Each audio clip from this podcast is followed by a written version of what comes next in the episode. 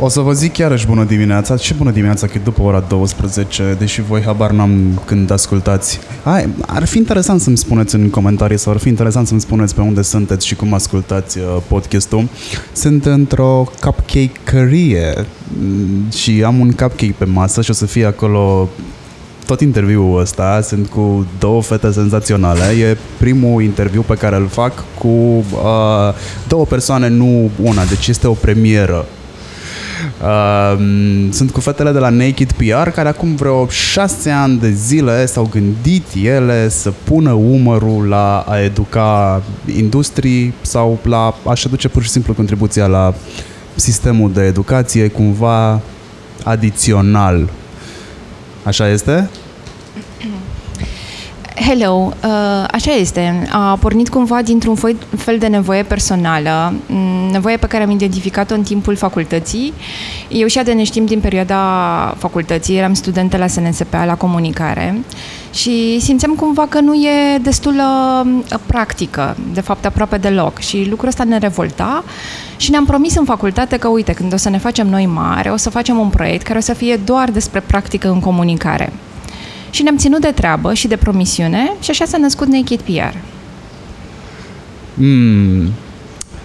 De când... Uh, hai să luăm altfel. Ce vârstă ai de când ai intrat în industrie?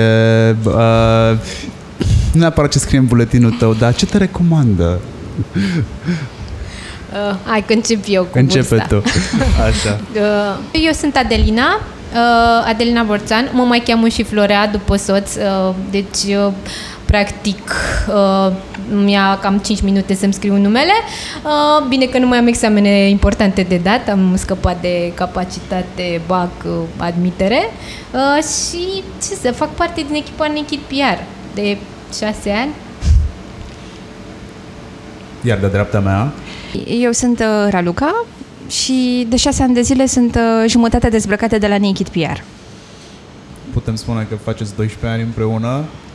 Uh, nu, nu, le nu, Însumăm, nu. Dacă le însumăm? Dacă le însumăm, dar e practic uh, împ- împărtășim aceeași experiență. Deci, Deci șase ani. experiența ea în antreprenoriat e de șase ani. Doar. De, să știi că aceeași problemă o am și eu cu numele, mai ales de când sunt în București. Am deja un folder separat cu numele meu scris greșit. Ah. De atât de multe ori se pocește numele. În Ardeal n-am avut problema asta, în București am problema asta. Să mă, în, Nu este neapărat relevant În în vârsta, este, este relevantă distanța de la facultate până în prezent. Uh, da, nu am nicio problemă să-mi asum vârsta. Din contră, întotdeauna uh, voiam să par mai bătrână decât sunt, ca să pară că am mai multă experiență, mai ales atunci când țineam diverse traininguri. Uh, am 33 de ani. De fapt, an, uh, luna aceasta împlinesc 33, așa că nu știu când o să fie difuzat podcastul, dacă o să împlinesc sau nu încă 33. Nu o să îi împlinești. Nu o să împlinesc. Ok. No. Uh, anul acesta o să împlinesc 33 de ani uh, și uh, am o experiență de 14 ani în comunicare, pentru că eu m-am angajat la 19 ani în uh, primul an de facultate în televiziune. Practic uh, a fost așa, o dragoste la prima vedere. Am, uh, am început uh, un uh, mă rog, training în, uh, în Prima TV, a fost apoi un internship și apoi s-au gândit că bă, fata asta pare că uh, știe ceva, haide să o luăm uh, pe termen lung alături de noi și așa au trecut, uh, cred că 8 sau 9 ani Uh, practic proiectul acesta Naked l-am început în perioada în care eu lucram la Prima. Mă ocupam de uh, promovarea vedetelor și emisiunilor. Adică uh, tot uh, asta fac și acum, dar în, cum, cumva într-o altă direcție. Uh, și uh, da, asta. Așa s-a întâmplat. S-au întâmplat lucrurile din punct de vedere temporal pentru mine. Uh, practic, în momentul în care am lansat Naked PR, uh, aveam 27 de ani, nu, 26 de ani. E o perioadă bună pentru antreprenoriatul generației noastre. Da, e bine, acum știi cum e, cifrele sau numerele sunt relative, cum simțim noi lucrurile. Uh, Mie mi se pare că a trecut o eternitate de când lucrez în această industrie Uh, și nu doar 14 ani, dar da. Um, eu am o experiență de uh, 12 ani pentru că m-am angajat în ultimul an de facultate și am început cu birou de presă. Cu un birou de presă îmi plăcea de atunci să scriu și cred că eram atrasă de cuvinte și de faptul în care combinația dintre cuvinte poate să creeze realități diferite. Apoi am lucrat, am făcut comunicare pentru um, un minister dar unul foarte uh, actual și cât se poate de uh, deschis. E vorba de Ministerul Comunicațiilor. Și apoi am luat-o pe calea freelanceratului. am ce spirit de explorator pe care l-am avut mereu în mine. Sunt o căutătoare, îmi plac drumurile nebătătorite. Și am pornit cu oade uh, Naked PR. Ok, Hai să le spunem oamenilor numele vostru complet. De-a dreapta mea este uh, Raluca. Uh, spune tu numele complet, că ai și cratimă. Sunt una dintre persoanele alea care au cratimă în, în nume. Mă rog, Raluca Crista mă știe toată lumea, pe Facebook sunt Raluca Elena Crista. Așa, și, și eu am cratimă, să știți, mă cheamă și Alexandru. Good to Bine, know. Alexandru. Să știm să spunem la mulți ani de Sfântul Alexandru. Dar am aflat și eu recent că există uh, sărbătoarea asta în calendar. Da, da, pe Eu nu 29 știam. august. Da, tai că mi-a insistat să mă cheme și Alexandru. Da, Foarte și la mine frumos, moștenire de familie cu Elena, adică... A, da, Trebuie culmea adusă că- mai pe- departe. Pe amândouă ne cheamă Elena. Bine, la mine partea asta cu Elena e o treabă foarte interesantă pentru că pe soțul meu îl cheamă Constantin. Adică, nu știu, bine, eu n-am af- am aflat de-abia uh, ulterior că, iată, împărțim și o zi uh, onomastică. E perfect combo. Și acum uh, cel mic uh, poartă și el numele de Constantin, dacă am zis să avem o triplă sărbătoare în familie uh, și cu uh, Ralu deja suntem patru persoane practic din familie care se Ne sărbătorim. Da, da. Ok, a venit ideea cu Naked PR. Ați început primele cursuri. Um, ce înseamnă să faci să organizezi de fapt traininguri, ce înseamnă să organizezi cursuri, ce înseamnă să faci rost de traineri, cum evaluezi trainerii, um, cum atragi oamenii la cursurile astea. În momentul ăsta sau la, mă rog, în momentul ăsta piața putem spune că e cam plină de traininguri, da? Găsești așa. cam la fiecare colț, diferă prețul, diferă trainerii, diferă calitatea aia pe care o livrează trainerii și memorabilitatea, că până la urmă cam asta livrează trainerii. Dar uh, când ați început voi acum șase ani, nu prea exista conceptul de Nu. training. Nu prea exista și noi nu le-am spune chiar traininguri, fiindcă, deși pare un clișeu, pentru că în zona asta de comunicare toată lumea vorbește astăzi despre experiențe, realmente noi când am început în 2016, 2013. 2013 asta am avut, de, a- asta am avut în gând, să, să generăm o experiență. De la oamenii pe care am ales și cumva cred că asta e unul dintre cele mai grele elemente, să găsești cei mai buni oameni din piață care să aibă disponibilitatea și generozitatea de a împărtăși din ceea ce au făcut, până la um, felul în care ne organizam aceste experiențe de comunicare. Aveam, suntem primii care am introdus în piață ideea de invitați. La fiecare întâlnire aveam invitați care să povestească din, uh, din experiența lor relevantă pe subiectul pe care noi îl discutam.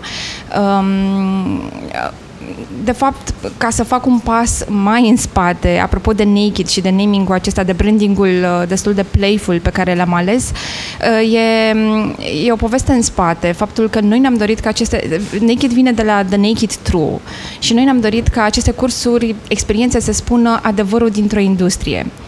În, din industria de comunicare, de aici PR fără PR, adică toate, toate adevărurile și insight-urile acestei industrii, cum se face ea pe bune. Și așa am pornit. Noi în facultatea pe care am uh, absolvit-o, uh, nu prea am avut, probabil că lucrurile s-au schimbat între timp, dar uh, în 2005, când noi am început această facultate, nu erau foarte mulți profesori care uh, să lucreze în, în, în PR și asta am simțit pe tot parcursul facultății. Faptul că nu aveam taciu cu industria, cum se întâmplă de fapt lucrurile în PR și am căutat mereu uh, să aflăm lucruri de la oamenii care chiar lucrează zilnic în uh, domeniul ăsta. Și asta a fost challenge-ul. Hai să aducem oameni care lucrează zilnic uh, în industria asta, știu cum se întâmplă lucrurile și ne pot povesti și nouă și cursanților insight-uri de acolo. Uh, și uh, spuneai de trainer, partea de a selecta traineri e cea mai importantă din proiectul ăsta și cred că uh, partea aceasta ne-a făcut să supraviețuim cei șase ani și uh, ea, ea e cea care dă valoare uh, proiectului, uh, pentru că noi căutăm oameni care să aibă acel share factor. Știi că to- uh, sunt foarte mulți specialiști în piață și sunt foarte mulți oameni buni în domeniile lor, dar sunt nu sunt atât de mulți care au disponibilitatea de a împărtăși cu tine din experiența lor. Cred că e și o trăsătură în personalitatea fiecăruia, dar cred că e și ceva pe care îl exersezi și această uh, dorință de a da mai departe din ceea ce tu ai acumulat de-a lungul timpului. Și uh, am avut alături de noi uh, din punctul nostru de vedere, sigur că e un proiect uh, în care alegem uh, oamenii uh, subiectiv, așa e firea lucrurilor, dar am avut de-a lungul timpului alături de noi oameni care au avut ceva de spus în, și au în continuare ceva de spus în industria comunicării.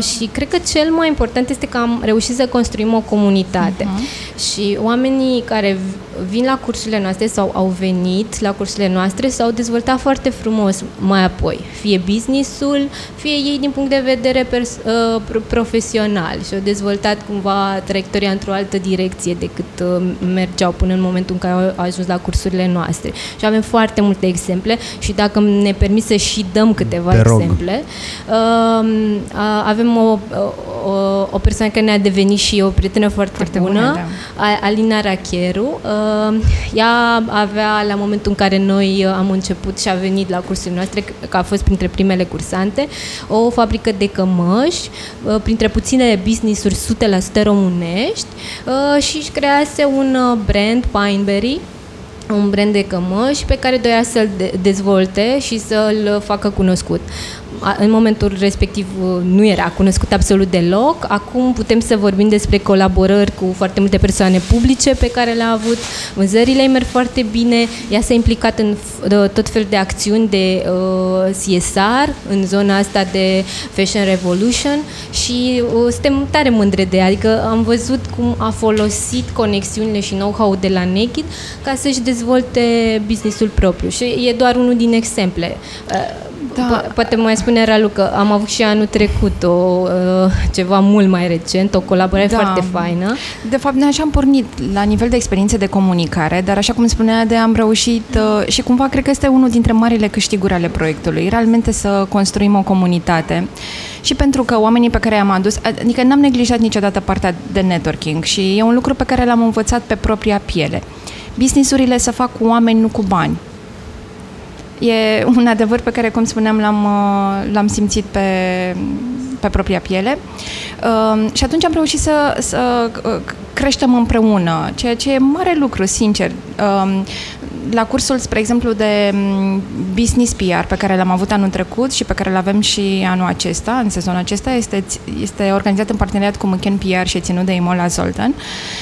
Um, dincolo, desigur, de uh, tot know-how pe care l-au primit, de faptul că mm, la fiecare întâlnire Imola aducea câte un specialist din agenție care venea cu cazuri uh, concrete și care povestea cursanților uh, diferite experiențe de comunicare, uh, s-a întâmplat să se și ajute participanții foarte tare între ei. Adică, mai concret, am avut un pilot de curse, Cristiana Oprea, uh, și uh, Elena Serotencu, o posesoară, mă rog să zic, un, un antreprenoriat, un, o agenție de turism românescă. Uh, Cristiana își căuta destul de uh, asidu la un moment dat uh, sponsor pentru că voia să participe la o cursă de mașini mașini uh, organizate la Roma și e un sport foarte scump și nu își putea îndeplini această pasiune decât în măsura în care reușea să, găsești, să găsească sponsor și povestind la curs despre activitatea ei și uh, făcând tot felul de prezentări pentru a piciui diferiți sponsori, la un moment dat Elena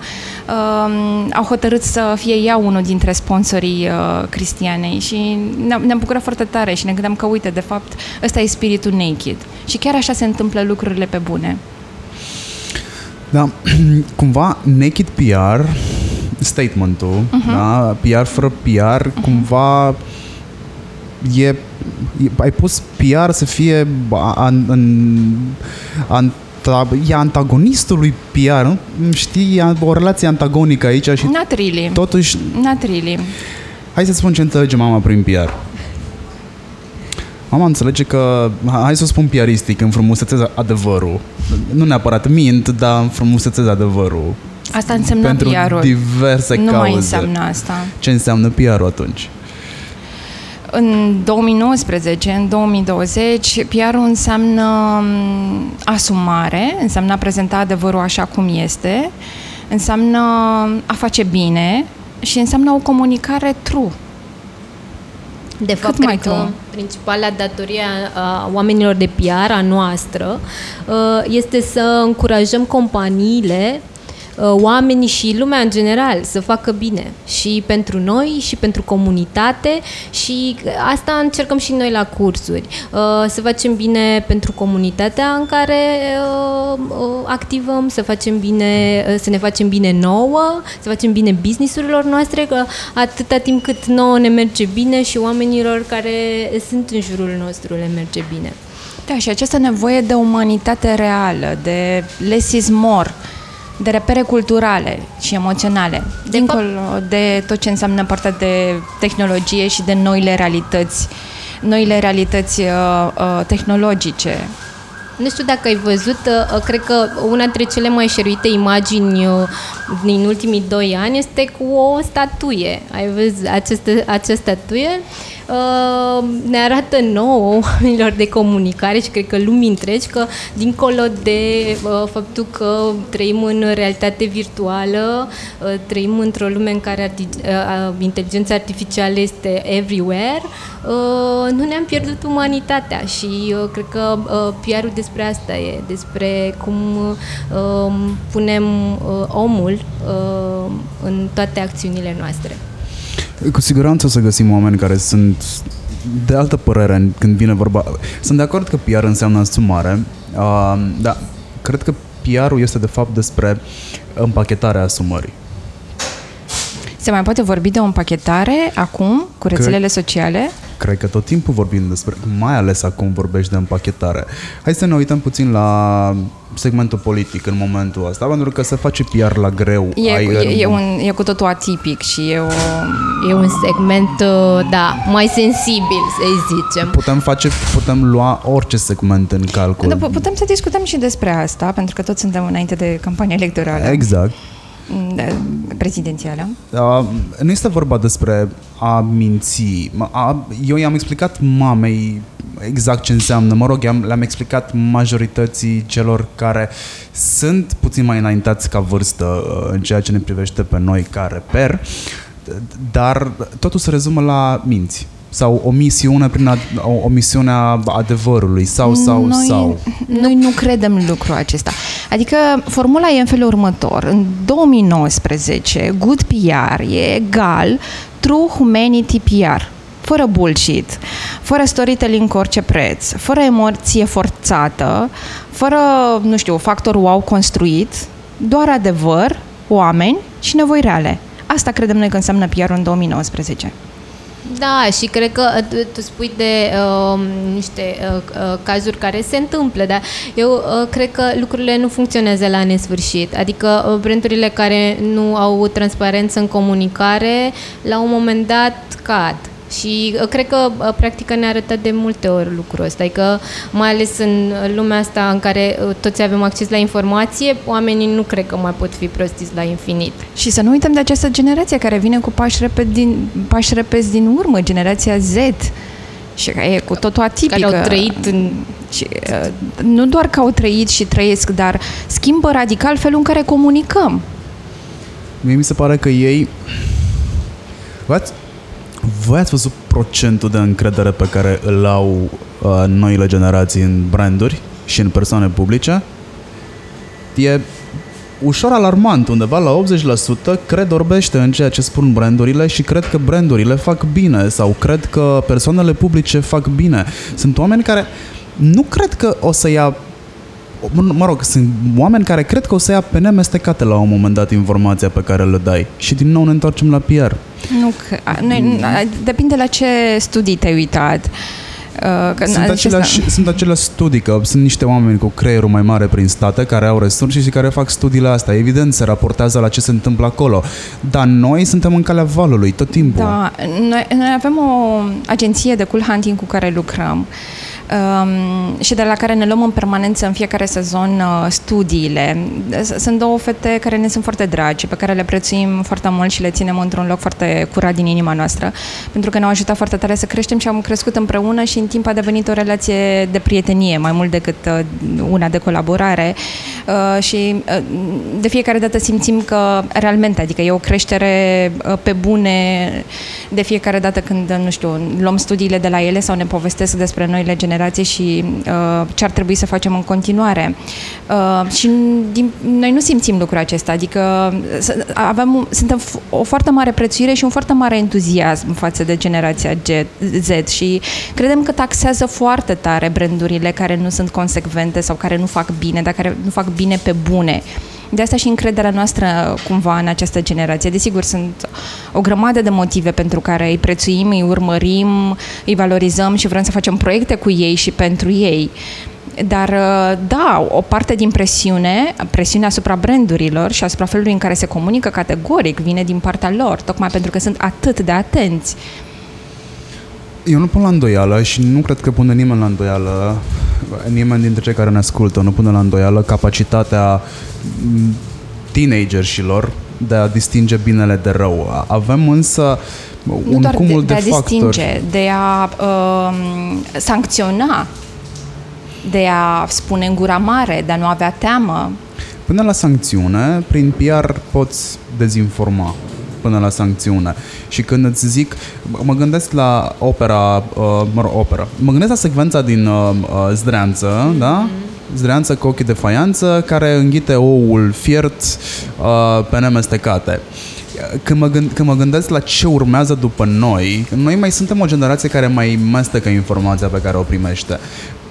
Când, când tu spui de asumare, uh, te referi și la responsabilitate, pentru Evident, că eu nu cred se poate că una fără alta. este, de fapt, PR înseamnă responsabilitate. Când îți spun cred că înseamnă mai mult împachetare, este despre faptul că pot să-ți spun că economia a scăzut sau am avut parte de o creștere negativă.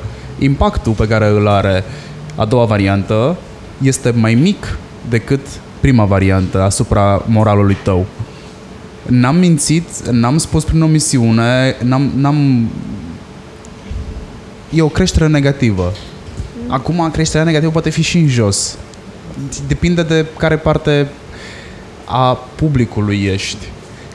Priarul înseamnă, poate însemna într-un, într-o situație de criză. E adevărat, dar um, există acest cuvânt magic, responsabilitate și comunicarea făcută cu responsabilitate personal și este doar o uh, abordare cât se poate de personală. Eu nu cred în formula asta în care uh, împachetez lucrurile, fiindcă mai devreme sau mai târziu adevărul iese la suprafață. E doar o chestiune de, de timp și cred foarte tare, cum spuneam, în această...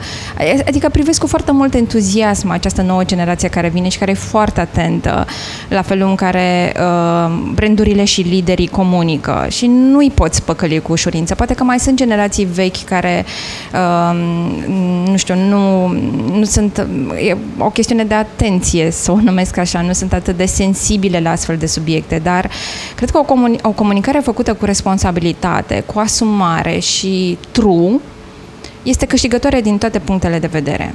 Și ar mai fi un lucru. Um, oamenii care activează în meseria aceasta ar trebui să-și asume uh, această idee de a uh, duce informația mai departe într-un mod responsabil. Uh, și uh, noi am și făcut acum, cred că 2 sau 3 ani, uh-huh. o campanie uh, în care am pus și binele și răul în balanță uh, și binele pe care îl aduce PR-ul și uh, partea mai puțin bună. Da, uh, social și media în special. În, da. în zona, uh, da, în zona social media și am făcut un decalog uh, de, mă rog, să zicem un fel de porunci uh, pentru oamenii care lucrează în industria asta a comunicării. Dacă o să uitați la noi pe site-ul să le găsiți acolo, că nu cred că e timp la să le us. însușim pe toate. Dar uh, e interesant modul în care noi, oameni de comunicare, uh, ne raportăm la, la lucruri. Și cred că ar trebui să avem aceeași responsabilitate pe care o au medicii uh, atunci când depun jurământul lui Hipocrate. Uh, cred că ar trebui să existe ceva asemănător și în industria asta a comunicării și să ne asumăm cu toții că um, uh, PR-ul nu înseamnă dezinformare. Și de asta am și început proiectul acesta, pentru că și în 2013 și acum, pentru că ne-ai pus aceste întrebări, PR-ul nu are, din păcate, această imagine atât de bună. PR-ul nu și-a făcut lui însuși PR. Deci, din contră, a avut de-a lungul timpului această meserie, a avut multe campanii de denigrare, poate și din cauza anumitor persoane care uh, uh, nu neapărat activează, dar și-au luat uh, denumirea aceasta de specialist PR. Simt în jurul meu că toată lumea se pricepe la comunicare, cum se pricepe la fotbal, așa că um, na, eu lucrurile sunt, avocatul... sunt deschise, știi? E, e o discuție destul de... Nu cred că avem un adevăr absolut aici. Nu, cred că Dar eu... cred că fiecare uh-huh. om care lucrează în industria asta și își face meseria cu exact. responsabilitate uh, și sunt o, o grămadă de exemple, că uh-huh. chiar avem oameni foarte buni de comunicare, suntem o, o industrie privilegiată în sensul ăsta, cred că uh, duc, uh, cu toții am putea duce lucrurile într-o, într-o zonă bună, într-o zonă pozitivă. Adică să privim și partea plină a paharului, nu neapărat partea goală. Iar legat de ce ai spus tu de generația Z și faptul că înghit aceste uh, informații fără să uh, discearnă asupra lor, cred că aici uh, școala și educația în general ar trebui să facă diferența. Și chiar avem un proiect, acum că ne-ai aruncat mingea la fileu, um, avem un proiect pe care îl pregătim, un proiect educațional pentru cei mici, pentru copii și pentru adolescenți, în care, uh, sau cu ajutorul căruia vrem să schimbăm puțin lucrurile și uh, una dintre um, obiect, unul dintre obiective este și uh, lucrul acesta, să-i uh, facem uh, să pună în balanță lucrurile și să, uh, uh, să-și pună întrebări. Zilele trecute, uh, chiar îi trimisem lui Ralu uh, pe Messenger o foaie cu mai multe întrebări uh, pe care și le puneau copii de clasa a treia și nu vrei să știi ce întrebări. Adică sunt întrebări la care nici noi, adulții, nu uh, avem neapărat un răspuns.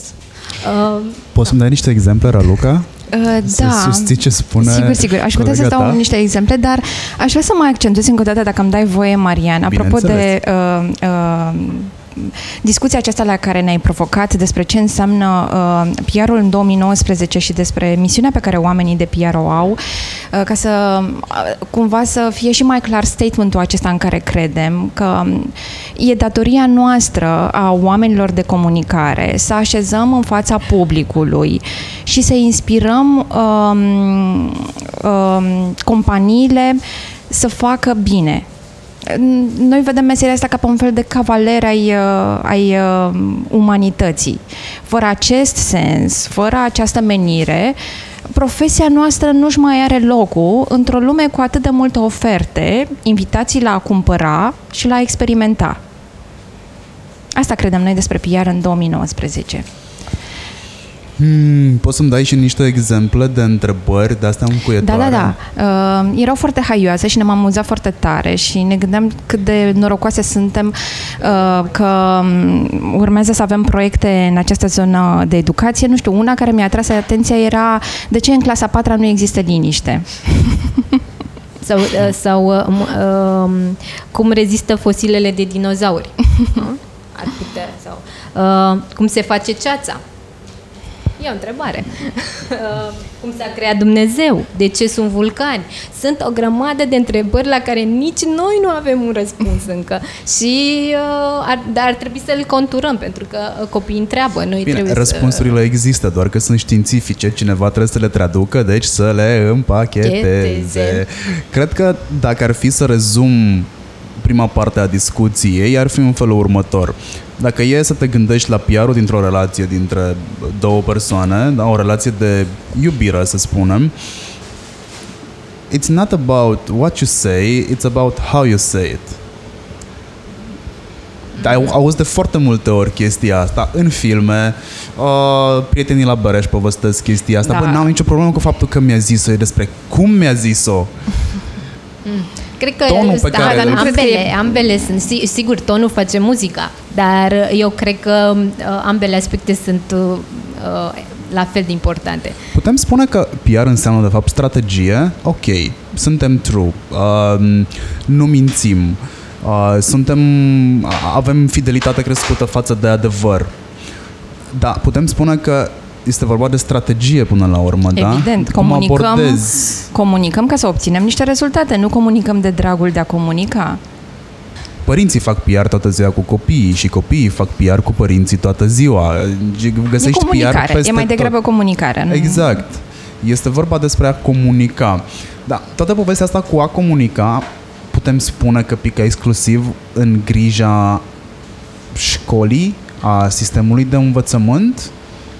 Ni- Oamenii care conduc sistemul ăsta de învățământ de la noi nu sunt în stare să comunice odată la mână. Doi, oamenii care fac parte din sistem nu sunt toți în stare să comunice.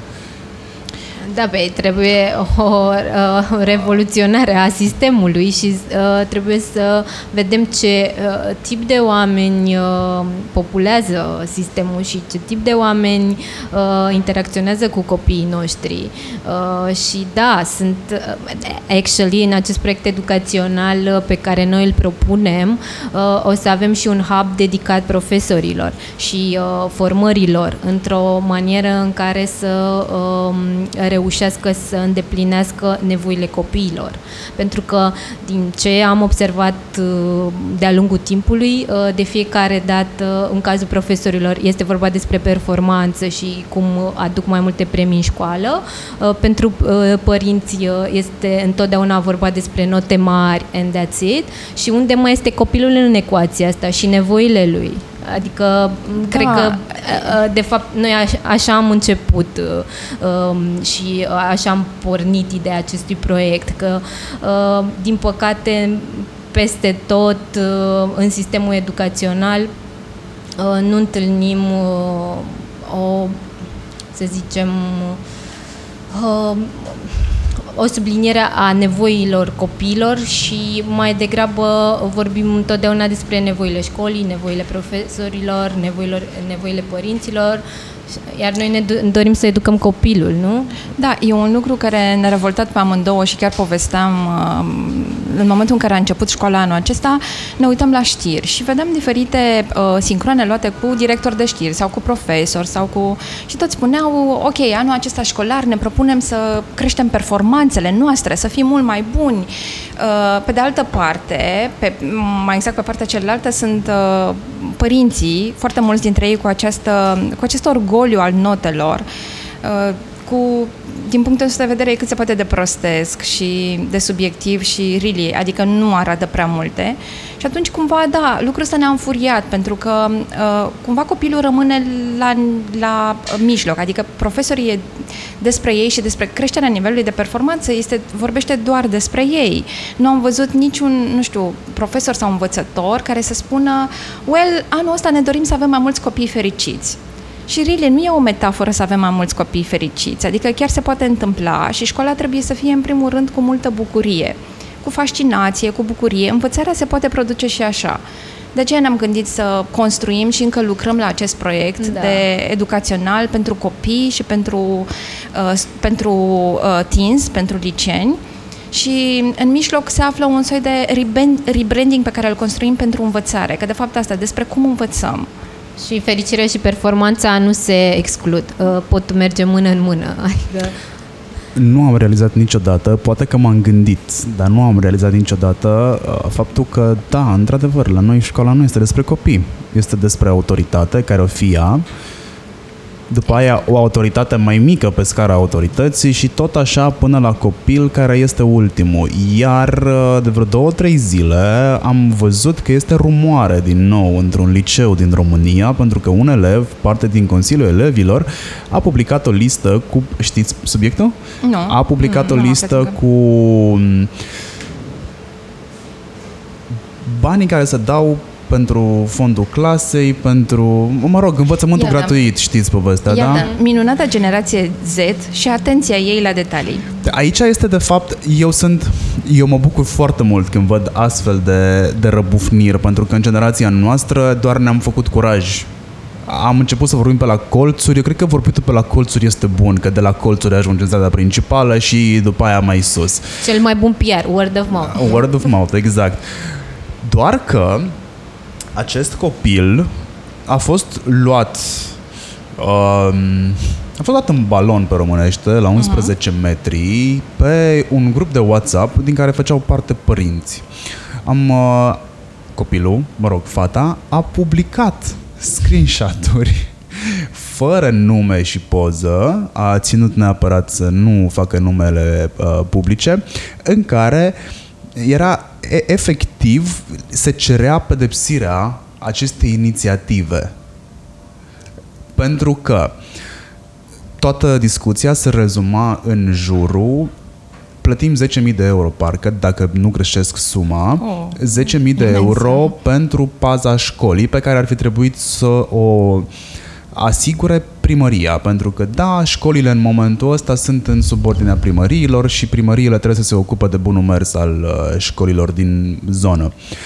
Problema părinților nu era hai să găsim o soluție să strângem mâna primăriei la ușă ca să își facă treaba. Problema lor era că primăria va trebui să facă o licitație ca să primească trei oferte, vor fi contestații, iar școala asta va rămâne fără pază. Deci, cumva, copiii trebuie forțați să înțeleagă discuția, a priori, acestei dezvăluiri era cum facem copiii să-i obligăm să cotizeze.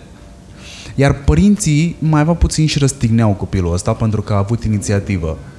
Avem în ultimul an, cred că am numărat 3-4 astfel de ieșiri în decor în ghilimele pe care eu le aplaud ale copiilor. Da, este absolut splendid, adică a, a, asta e tipul de generație, de, de asta vorbeam de entuziasm, care spune lucrurilor pe nume, care are curaj, care își asumă lucru. De seama că este un nivel de asumare foarte mare să ții piept și până la urmă și de principiu, să spui cu voce tare în ceea ce crezi, e Cred că nu ar fi extraordinar. avut curaj copiii ăștia de care noi povestim acum dacă nu ar fi avut backup-ul părinților. E e clar că educația de acasă uh, și încurajarea lor... Știi ca- care e diferența, uh, Marian, între uh, ce uh, am trăit noi uh, și părinții noștri și ce se întâmplă acum? Uh, uh, eu sunt mămică de foarte puțin timp, dar uh, cred că am citit șase cărți despre uh, cum să-mi educ copilul mai bine și mai exact cum să uh, cresc uh, un individ cu multă încredere în el. De fapt, uh, asta uh, îți spun cam toate cărțile acestea de parenting și uh, uh, văd părinții în jurul meu uh, super uh, concentrați pe, pe, pe partea asta și interesați de, de lucrul ăsta și uh, cred că asta e diferența. Cumva, deci, cred că a, începând cu vreo 10-12 ani în urmă, uh, putem vorbi de acest uh, val de uh, cărți și uh, lectură în zona aceasta de parenting. Părinții au fost expuși la uh, un tip de informație pe care părinții noștri nu au avut-o și uh, o aplică uh, cu copiilor acasă și de asta și generația Z este o generație uh, care are mai multă încredere în ea decât uh, putem vorbi despre millennials, care facem cu toții parte și care uh, cu mici excepții, de obicei acasă ni se sabota încrederea asta în noi. Da, și asta, dar și să nu uităm de, de tot, tot ce înseamnă partea de tehnologie și, cum spuneam mai devreme, de faptul că uh, schimbă felul în care comunicăm. Ei trăiesc în, și prin tehnologie și atunci e cumva firesc să comunice diferit și să aibă o altă Și structură. cred că și a, a, valul acesta de influencer îi, îi influențează foarte mult vlogger, bloggeri. Uh, cred că uh, ideea asta că astăzi uh, ești un om name și mâine uh, poți să fii super cunoscut și să ai uh, mii de followers, îi- le, fa- îi face să aibă curajul ăsta uh, să stand for ce îi deranjează. Uh, da, cu siguranță și au aptitudini de întreagă redacție, că mm, ai fost în televiziune. Un singur copil poate avea aptitudinile unei întregi redacții. Clar, da. E fabulos ce se întâmplă și noi încurajăm foarte mult spiritul acesta și în acest proiect nu avem voie încă să spunem naming-ul că nu l-am înregistrat la OSIM, urmează să-l înregistrăm. Este un naming foarte special uh, și uh, o, o să-ți povestim. Când, când lansăm proiectul o să venim la tine să, să povestim mai mult despre Entuziasmul vostru este mult lipsitor, așa că o să, o să vă rog pe voi cei care ascultați să dați uh, un follow paginilor de Facebook Naked PR Uh, și să vă uitați pe nakedpr.ro, tot acolo găsiți și decalogul fetelor da. despre care povesteam Și cursurile mai din sezonul acesta. Și cursurile din sezonul acesta. Apropo, ce vă propuneți voi cu cursurile din sezonul acesta? Pentru că din câte am văzut, din ultimii șase ani, ați avut câte o agendă separată pentru fiecare dintre cursuri. Uh-huh. Chiar dacă profesorii, trainerii stau repetat, scopul nu a fost același. Da, povesteam la începutul uh, interviului uh, înainte să începem să registrăm, uh, că noi am uh, ales uneori profesorii la Naked uh, și foarte subiectiv, în sensul în care urmărim o persoană, activitatea unei persoane dintr-un anumit domeniu. Ne place foarte mult cum comunică, ce face și ne dorim să aflăm mai multe lucruri de la persoana respectivă și atunci îl întrebăm dacă n-ar vrea să vină să țină un curs la Naked. Că cumva vrem să aflăm informații de la o persoană și atunci uh, Naked e instrumentul perfect pentru noi ca să aflăm informații de la persoana respectivă.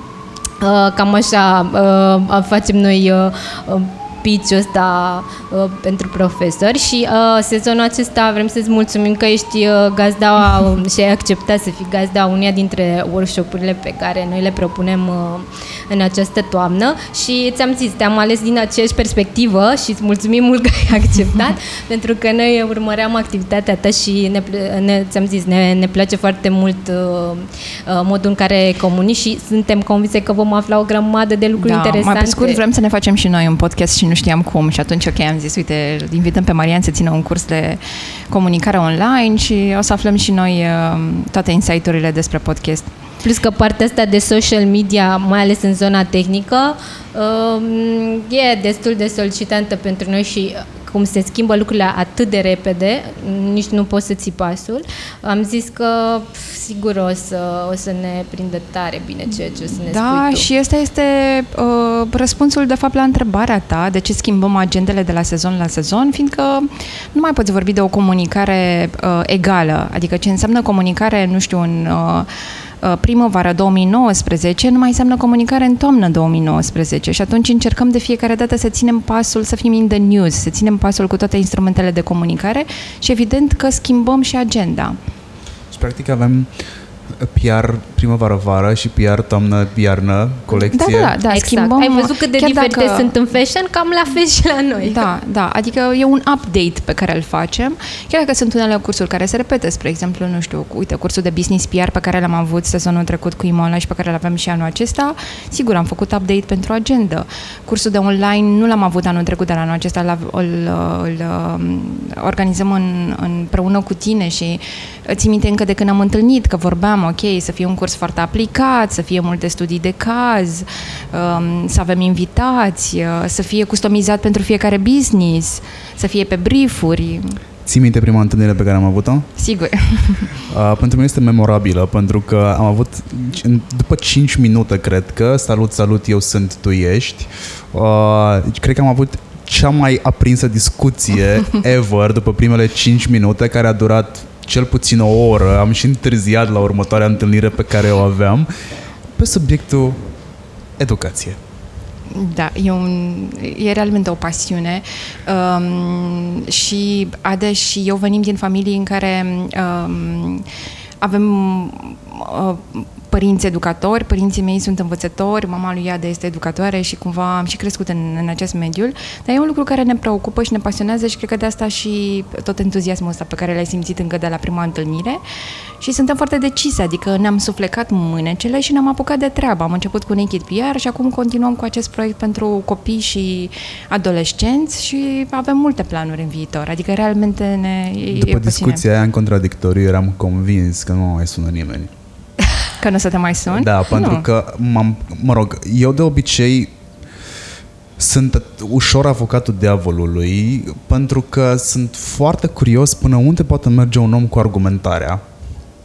Și eram foarte curios până unde poți merge cu argumentarea. Uh, subiectul era foarte simplu, uh, era tehnologie uh-huh. uh, care ne ocupă prea mult timp, uh, care ne distrage atenția. Uh, eu spuneam care ne, că este ne lumea felul în care, care ne îndrăgostim și iubim, Exact. care ne schimbă felul în care comunicăm, care ne schimbă felul în care trăim. S-ar putea să fie o nevoie a mea de uh, argumentare, de debate pe care probabil n-am, nu, cu siguranță n-am avut în liceu, pentru că la noi nu se practică uh, debate-ul. O să te invităm la școala noastră. Avem. Se numește uh, dezbatere Dezbatere socratică. socratică.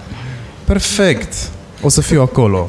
Și pe Marc și pe Mara. Mara. Abia Mara vă așteptăm. bate la argumente. Deci Păi- Mara, Abia așteptăm. Da, da, da. Mara este clar exemplu concret de trăiesc în casă cu doi oameni de comunicare. Abia așteptăm să o cunoaștem. Da, s-ar putea să vă schimbe puțin uh, uh, uh, pentru tura viitoare de copii pe care o să-i antrenați în ghilimele în proiectul al cărui nume încă nu îl spunem, da, The Unspoken, E un naming foarte interesant. sunt convins că așa este. Mi-a, mi-a plăcut foarte mult discuția aia, să știi, Mă și bucur. m-a pus foarte mult pe gânduri, motiv pentru care Am, Am această zis- calitate de a pune oamenii pe gânduri. Da, și mie îmi plac oamenii care pun alți oameni pe gânduri, pentru că, uite, Thank You for Smoking, filmul pe care probabil l-ați văzut, dacă nu l-ați văzut nici voi cei care ascultați, ar face bine să puneți mâna și să îl vedeți. Pentru mine e de căpătâi în, ceea ce, în, în industria de PR filmul ăla. Adică nu cred, nu te-aș lăsa să lucrezi cu mine până nu vezi filmul ăla și mai sunt vreo două pe care ar trebui să le vezi. Uh-huh. Uh, sunt niște meserii native din punctul meu de vedere. Nu le poți învăța matematic, nu există formule de aplicare.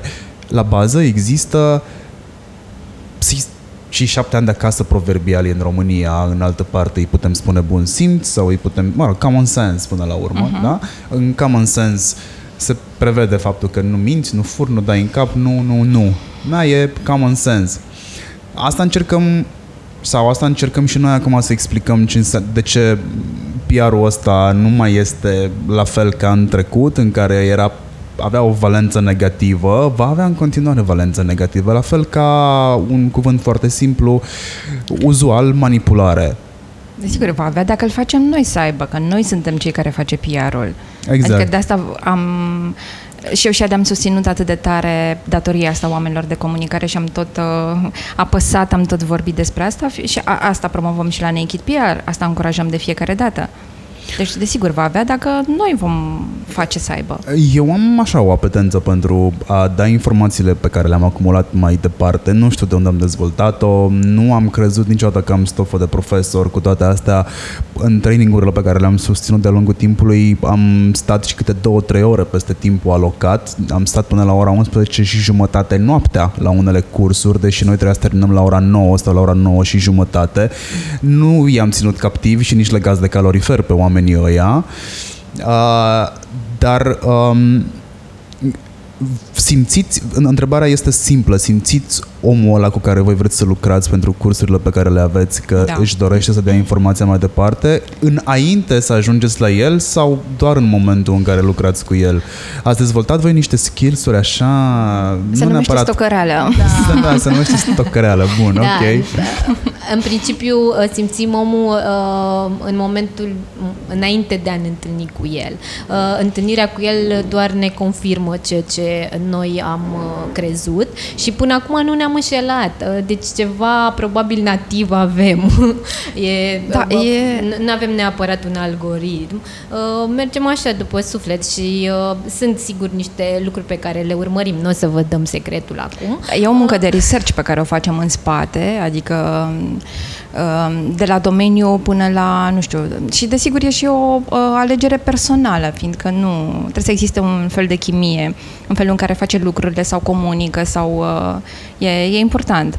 Însă avem și acest spirit de echipă, adică realmente în momentul în care îi invităm să vină să țină cursuri la noi, simțim că suntem o echipă și fiecare colaborează pe partea ei, dar împreună creăm o experiență în care toată lumea se simte bine. Experiența asta în care toată lumea se simte bine. Mi-ați dat două exemple de happy end. Da. Sunt- Avem mai multe, dar am zis că timpul pentru podcast e limitat, să nu A, plictisim da, pe oameni. nu la mine. Timpul la mine în podcasturi este nelimitat pentru că podcasturile bune, discuțiile foarte bune se lungesc și uh, nu ar trebui oprite pentru că pur și simplu avem un standard de timp sau, nu știu, long form content. Asta e visul oricărui om de comunicare, să poată să vorbească nelimitat. Da, uite, companiile de telefonie mobilă au reușit să le îndeplinească această dorință. Da, da, da. Și oamenii din uh, zona asta de IT sau something, că cumva tehnologiile au avansat așa de mult și nu mai costă atât de mulți bani. Că vorbeam de inteligența artificială și cât de mult costă anumite softuri în acest moment, uh, pe care noi ne-am dorit să le folosim, dar nu putem pentru că costă foarte mult și atunci încă mai facem munca respectivă by default. Dar, Mi se pare da. că avem prea multe resurse la dispoziție dintr-o dată și nu știm ce să facem cu ele și în ceea ce privește educația. Da, e...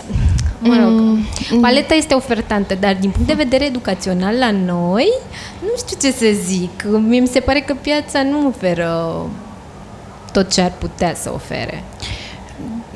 Da, dar știi cum? Cred că trebuie să ai viziune. Ca să știi ce să faci cu el, nu-ți folosesc toate sau nu toate în același moment al uh, tău de dezvoltare sau în același moment al tău de viață, dar realmente cred că trebuie să ai viziune și un plan. Spre exemplu, a, a, acest proiect pentru, la care noi lucrăm, despre care îți povesteam, e construit pe două coordonate foarte mari, una uh, pe tehnologie și una pe artă cumva pentru că nu poți vorbi despre viitor în afara tehnologiei, adică nu poți să crești oameni care să fie în afara tehnologiei, dar uh, ai nevoie să umanizezi puțin tehnologia aceasta, să o încălzești cu tot ce înseamnă partea creativă, artistică, umană, care ne definește in the end. Și atunci, dacă tehnologia e prea multă sau dacă resursele tehnologice sunt, mm, nu știu, prea ofertante la un moment dat, cred că depinde realmente de uh, planul pe care îl ai și de strategia pe care ți-o faci. Ce alegi să folosești din tot ce ai la dispoziție și cum integrezi lucrul acela. Și mutând focusul uh, spre cursurile uh, pentru adulți. Uh, piesa s-a schimbat foarte mult din 2013 până, până acum uh, și uh, motivul pentru care uh, oamenii uh, vin la cursuri uh, s-a schimbat și el. Uh, dacă în 2013 vorbeam este. de oameni uh, care erau avizi de cunoaștere, voiau să învețe multe lucruri, se duceau la o grămadă de cursuri și uh, da, piața nu era la fel de ofertantă ca astăzi. Uh, Astăzi, uh, din partea noastră a oamenilor care organizăm cursuri și cred că cei care activează în aceeași industrie uh, pot confirma, efortul este mult mai mare. Mult mai mare de uh, a-i convinge pe oameni să vină la, uh, la cursuri, uh, pentru că, uh, așa cum ziceam, motivul s-a, s-a schimbat, în sensul în care, sigur, își, dore, își doresc în continuare s- know-how, dar know-how nu mai e suficient. Își doresc să întâlnească oameni faini, uh, să aibă un networking bun, deci, își doresc să, uh, să petreacă un timp de calitate, uh, deci uh, partea experi, uh, experiment Experiențială. Așa, niciodată nu mi este acest cuvânt. Um, Este foarte, foarte importantă și uh, overall, uh, practic, uh, modul în care umanizezi cursul uh, e de fapt uh, motorul care îi determină să vină la curs. Sigur, și trainerul contează foarte mult, uh, pentru că așa cum zicea și Ral, oamenii vin după oameni și nu cred că se va schimba lucrul ăsta prea curând. De exemplu, eu te valorizez pe tine, uh, mi se pare că faci uh, o treabă foarte bună și îmi doresc să uh, plătesc, plătesc ca să aflu lucruri interesante de la, de la tine, să împărtășești cu mine know-how tău. Și atunci e, e clar că tu ai o cohortă care te urmărește și își dorește uh, să uh, afle lucruri de la, de la tine și e dispus să plătească. Că asta e problema cu toți acești influenceri pe care noi uh, îi vedem astăzi. Uh, cumva uh, ei au o comunitate, dar nu știu câți dintre cei care au comunități atât de mari au și oameni care ar plăti uh, pentru a-i asculta. E o întrebare pe care și noi ne-o punem uneori. Da, e de fiecare dată când alegem să lucrăm cu cineva sau să facem campanii, fiindcă, așa cum spuneam, noi avem și partea de, um, de clienți de care ne ocupăm și atunci e, e selecția e destul de riguroasă și de dificilă. Uh, sunt, sunt foarte mulți care au comunități, uh, dar care nu generează acțiune. Ok. Ce, ce înțelegi prin acțiune? Depinde de, de, uite, pentru cursurile noastre, acțiune înseamnă să scoată bani din buzunar și să plătească un curs. E foarte important lucrul acesta, adică e esențial. Cum dai valoare unui curs? Uh, adică cum, cum dai valoare? Dai un curs de... ai un curs în care, mă rog, ai o sesiune de, nu știu, business PR. Ok. Care se întinde pe Șapte săptămâni. Păi șapte săptămâni. Ok. Cum îi dai valoare? În funcție de trainerul care îți vine, în funcție de informația care urmează a fi livrată, în funcție de experiențele pe care le-ai avut, în funcție de piață, în funcție de ce? E un mix aici. Da. Cum îi pui price tag? Uh, clar contează foarte mult trainerul uh, și uh, experiența pe care el o are și e dispus să o împărtășească cu uh, cursanții. Uh, apoi invitații, așa cum ziceam, că sunt foarte, foarte importanți pentru că și ei vin cu partea lor de experiență uh, care validează de fapt ce, ce s-a livrat la, la workshop în întâlnirea respectivă uh, și se creează niște debate-uri interesante de cele mai multe ori uh, și partea practică, pentru că uh, uh și la cursul tău uh, și la uh, cursul de business PR avem o parte practică, în sensul în care uh, omul are un brand pe care uh-huh. îl promovează, uh, poate fi brandul propriu, poate fi uh, brandul uh, pentru care companiei lucrează. pentru care lucrează și își dorește să îmbunătățească anumite aspecte. Fie că vorbim de partea de prezentare în social media, domne, nu, nu reușesc să uh, fac Comunic. brandul vizibil, da. uh, am bugetul acesta și de cele mai multe ori îl irosesc. Va afla la cursul de social media ce ar trebui să facă mai bine. La cursul de business PR uh, poate să uh, implementeze un marketing experimențial, de exemplu, că uh, tot vorbeam de, de, de partea asta, sau un, un alt tip de campanie de comunicare, că vorbim despre lucruri practice, că uh, cumva trainerii uh, îți oferă consultanță și consultanța se plătește uh, cu foarte mulți bani. Și nu știu câte cursuri uh, din piață astăzi oferă lucrul ăsta, partea de consultanță pentru brandul care te interesează pe tine. Că, domne, pleci cu niște lucruri foarte concrete, pleci cu, uh, dincolo de entuziasmul cu care pleci, că uh, poți să muți munții din loc, eu așa plec după fiecare curs, sincer, uh, dar dincolo de, de, de, de partea asta și de entuziasmul pe care ți-l dă și energia pe care ți-o dă trainerul, pleci cu, cu lucruri concrete. Și la concluzia asta am ajuns, uh, având feedback de la oamenii care vin la noi. În ultimii ani am avut uh, foarte mulți antreprenori cu business-uri mai mari sau mai mici. Asta și pentru că uh, e cumva o schimbare în piață, adică din ce în ce mai mulți tineri uh, pornesc uh, fie pe calea uh, freelanceratului, fie pe calea antreprenoriatului. Și atunci e un public pe care îl prețuim foarte tare și pe care ne-am dorit, să ne-am dorit mult să-l atragem.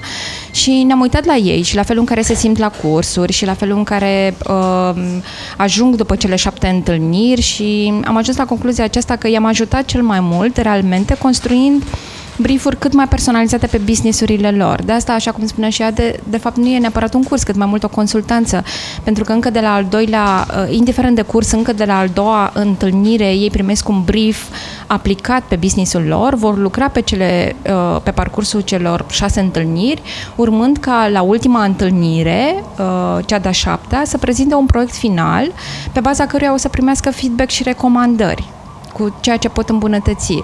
Well, da, chiar vorbim despre o consultanță, fiindcă e foarte aplicată și ajută foarte mult. Mă spuneți mai devreme că nu prea mai sunt locuri libere la curs. Da, asta e, cred că de fapt aici uh, uh, cumva word of mouth de care ziceam uh, funcționează foarte bine, pentru că dincolo de, uh, mă rog, efortul nostru de promovare, de cele mai multe ori uh, nu e, nu e foarte mare, pentru că vin oamenii din acest word of mouth. Am fost la cursurile de la Naked și mi-au schimbat viața. Sunt foarte multe persoane care spun lucrul ăsta, uneori mă, mă sperie și pe mine și pe Ral că e o responsabilitate, adică am venit la Naked pentru că vreau să-mi schimb viața. Ok, bine, viața profesională, desigur. Uh, și uh, s-a, s-a întâmplat de, de multe ori. Ți-am dat doar două exemple, da. dar ele sunt, sunt, sunt foarte multe. Uite, um, uh, uh, cum, Bianca Popescu uh, face parte din echipa Andreesca. A făcut. Uh, uh, a făcut? Uh-huh. Nu, mai, nu cred că nu mai e. Okay. Oamenii pleacă, se întorc. Uh, da, uh, ideea este că a uh, ajuns în echipa Andrei uh, pentru că a fost la un curs de al nostru de Fashion PR și uh, ținut de Vicky, uh, Vicky Nicola și Noemi Melman și uh, fetele au făcut o recomandare și uh, iată uh, a ajuns într-un loc în care și-a dorit și, foarte um, Am vrea să mai spunem că sunt foarte, foarte faini oamenii care vin la noi. Uite, spre exemplu, sezonul acesta avem și un curs de scritură și talent cu Adrian Teleșpan, pe care îl începem chiar săptămâna viitoare, pe 22 octombrie. Toate cursurile încep din săptămâna din 30 30 octombrie, dar acesta cumva îl începem mai devreme cu o săptămână, pe 22 octombrie. E o grupă formată din 20 de persoane, a trebuit să închidem înscrierile, mai aveam solicitări de înscriere, dar din păcate nu putem să facem două grupe. Și ne uitam puțin și vorbeam cu Ada așa cu foarte mare încântare la oamenii care s-au înscris și la diversitatea de oameni uh, pe care avem în grupă. Adică avem de la um, oameni care fac digital pentru um, branduri super creative și care au cumva nevoie de exersare de scriere creativă, până la oameni care și-au neglijat această vocație. Mai concret, e vorba despre un jurist Uh, care ne spunea la telefon în momentul în care uh, l-am sunat să-i povestim ce o să fie la curs și cum o să se întâmple lucrurile, ne spunea, știi, zice, uite, eu am terminat o facultate de drept pe care o urăsc și fac această meserie de 10 ani și mi-am dat seama că, de fapt, e timpul să-mi urmez pasiunea. Și mm, nu e deloc uh, de neglijat nici poveste, poveștile astea ale oamenilor pe care noi întâlnim la noi și sunt o grămadă de lucruri de învățat. Ne-am reamintit cât e de important ca școala să te ajute să-ți găsești vocația. Cu cât mai repede, cu atât mai bine și cumva luăm și această informație, acest feedback pe care îl aflăm de la oamenii de la Naked și ne ducem și îl punem în proiectul pe care îl construim pentru copii. Adică e un ping-pong de idei uh, și de oameni foarte mișto. E o comunitate în care e mare lucru să ai acest spațiu în care poți să testezi idei, să, uh, să le șeruiești, să um, le updatezi. E un câștig extraordinar. Sunt convins. Să știi că, deși v-am stocărit și știam destul de multe despre voi și mm, știam despre Naked PR, când am zis da, n-am zis da, pentru că pur și simplu am eu impulsul de a spune da la foarte multe chestii care îmi sună mie fancy, despre care știu, ci pur și simplu nu mă gândeam că pot să am o discuție atât de aprinsă cu voi pe PR și mă bucur foarte mult că am fost plăcut surprins de asta. Noi n-am prea avut șansa să interacționăm mai mult de uh, mail-uri și chestii organizatorice, Um... Da, poate pentru că naming-ul ăsta cu care noi am pornit Naked pare, uh, cum spuneam, e foarte, uh, foarte bine ales, dar uh, și asumat și noi ne jucăm destul de mult cu el. La început când am uh, uh deschis Naked PR, eram salvate în numere de telefon, nu știu, Raluca Naked. Și se întâmpla de multe ori să fim într-un cerc și să sune telefonul și să apară Raluca Naked. Și erau tot felul de, de glume pe seama asta, însă nouă ni se pare foarte mișto mișto să te numești naked și să faci lucruri cât se poate de serioase. Bine, mai, mai erau și uh, glume când mergeam pe la conferințe uh, ca, ca și speaker și e, era numele nostru și Naked PR și ceilalți speakeri zic, a, dar eu credeam că veți veni naked. Oh my god. Da, This is bine, the da, obvious glume la de joke. început, genul fără ăsta. să ne, până să ne cunoască și să Sigur ne că descopere. uh, naming-ul acesta ne ajută să fim memorabile, asta e cert. E clar. Um, cursurile cu mine încep în 30. Da, să facem o recapitulare. Miercuri, pe 30 octombrie, de la Da. 18.30. O Mai să sunt locuri? Durează șapte săptămâni. Uh, trei locuri mai avem disponibile. Trei locuri mai avem disponibile. Asta înseamnă că astăzi, când înregistrăm noi 18, uh, mai erau trei locuri. Deci dacă luni, când eu o să public interviul ăsta, uh, nu mai aveți locuri libere, îmi pare rău. mai facem un sezon. Mai facem un sezon, da. Ok. Uh, Eu zic să încerce, totuși. Mulțumesc pentru presiunea pe care ați pus-o pe mine. Uh, mă ajută foarte mult, mai ales că astăzi mă duc și la Brașov. Am, uh, uh, da, am o prezentare, e sezonul prezentărilor, e sezonul trainingurilor, e un fel de sezon de nunți. Când începe luna septembrie, Exact, încep toate. da, Începe da. sezonul de nunți pentru piariști și oameni de comunicare și marketeri. Cam așa este. Și, și, și la noi, cursurile din toamnă se vând cel mai repede. Uh, Primăvara, se vând și cele din primăvară, dar primăvara știi cum e, e un sezon mai uh, relaxant. Oamenii in- uneori mai investesc și în alte lucruri, nu neapărat în know-how primăvara, e mai uh, Mi se, relaxant pare, aici. mi se pare foarte tare faptul că oamenii încep să investească, să bage bani pentru a primi informație, pentru a primi know-how, pentru că până acum vreo 2 ani de zile, un an și jumătate, hai, cred că nu creștesc când spun și un an. Da, mă, da. Asta pot să aflu și de pe Google, pot să aflu și de pe net, pot să aflu de oriunde informația asta. Mai citesc o carte, nu trebuie neapărat să mă duc să dau bani pentru aia, pentru că consultanța nu a avut niciodată o valoare în România, o, o valoare intrinsecă. Dau bani, nu primesc asta. A, îmi spune ceva, 5 minute. Da, dude, dar aia 5 minute conțin informație comprimată din ultimii 10 ani de experiență ai omului ăluia. You gotta pay for that. Da, și pentru că, um, uite, e ce ne propunem și noi cu noul proiect, apropo de educație, și e să prindă din ce în ce mai mult contur și să avem oameni din ce în ce mai educați, indiferent de vârstă și indiferent de nivel. Ok. Vă las pe amândouă, atât pe tine, Raluca, cât și uh, pe tine, Adelina, să uh, ori faceți asta în grup, ori uh, separat. Ca de obicei, la sfârșitul interviurilor, uh, provoc oamenii cu care uh, vorbesc să dea celor care ne ascultă de gândit despre ei, despre mediul în care îi înconjoară, despre jobul pe care îl au, ceva. Fă-mă să mă gândesc la întrebarea ta sau la, mm, nu știu, provocarea ta, a, la fel cum mă gândesc după un film bun, după o carte bună, după o discuție bună. Da, e- eu întotdeauna am făcut lucrurile cu multă bucurie și de fiecare dată când uh, mă trezesc dimineața, mă bucur că merg la birou, merg cu entuziasm și uh, aș vrea să întreb pe cei care ne ascultă să se întrebe ei înșiși dacă uh, fac cu bucurie ceea ce fac, dacă se trezesc cu entuziasm și dacă sunt fericiți cu meseria pe care o practic acum. Pot să mai adaug eu. Și dacă e suficientă informație stocată la voi în chipuri. Da. Da. Uh, eu nu știu ce aș vrea, cu ce aș vrea să rămână sau ce aș vrea să întreb, dar aș vrea să vă povestesc despre un film pe care l-am revăzut în ultimele două săptămâni de două ori, apropo de filme pe care trebuie să le vezi pentru documentare. Îl văzusem, cred că, în perioada liceului și acum l-am revăzut, evident, cu alți ochi. Uh, Cercul poeților dispăruți, cu Robin Williams.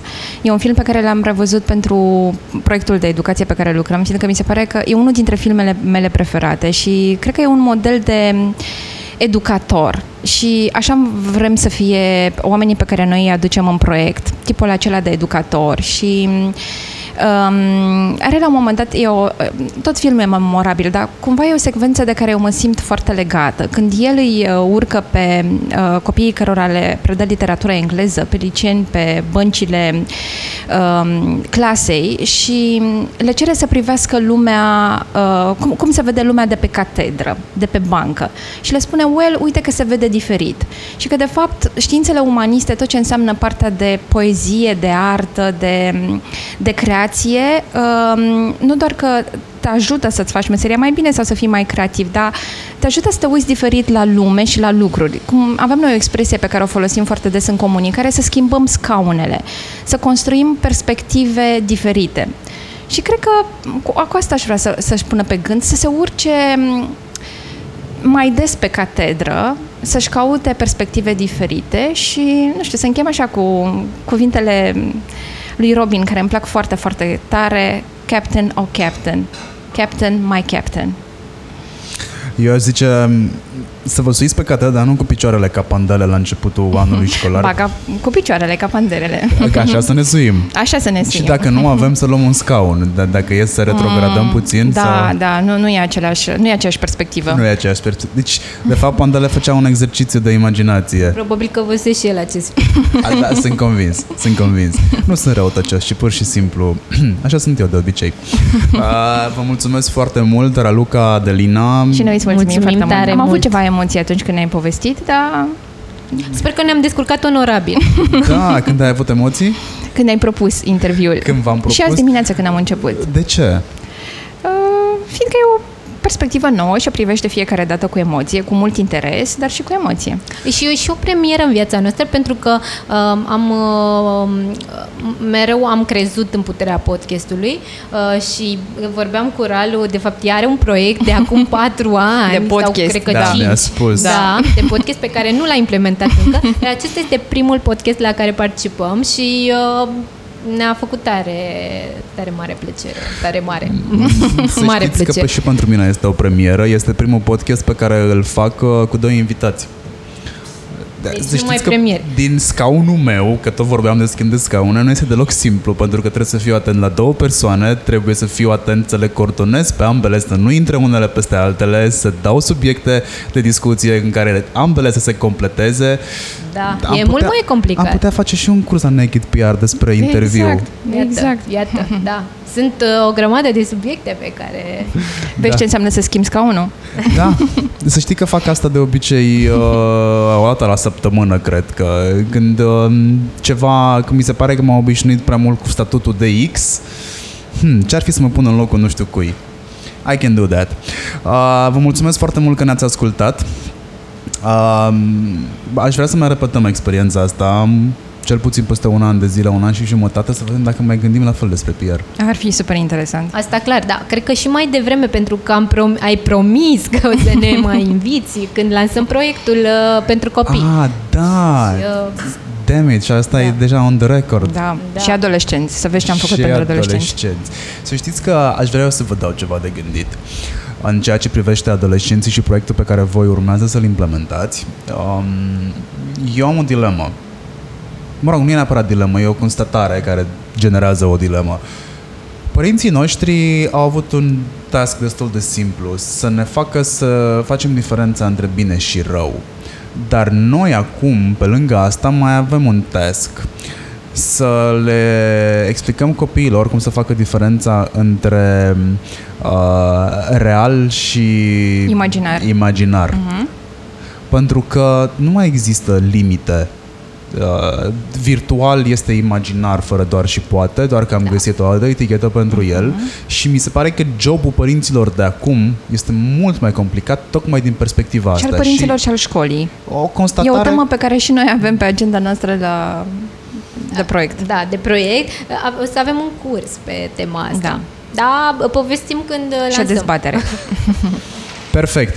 Vă vă mulțumesc că ne-ați ascultat.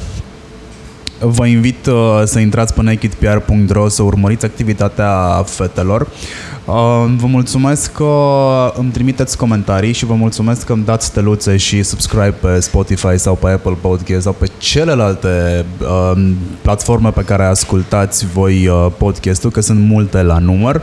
Și da, hai, uh, hai să ne educăm unii pe alții, că asta ne-am mai rămas. Nu ne putem pune speranțele în nimeni.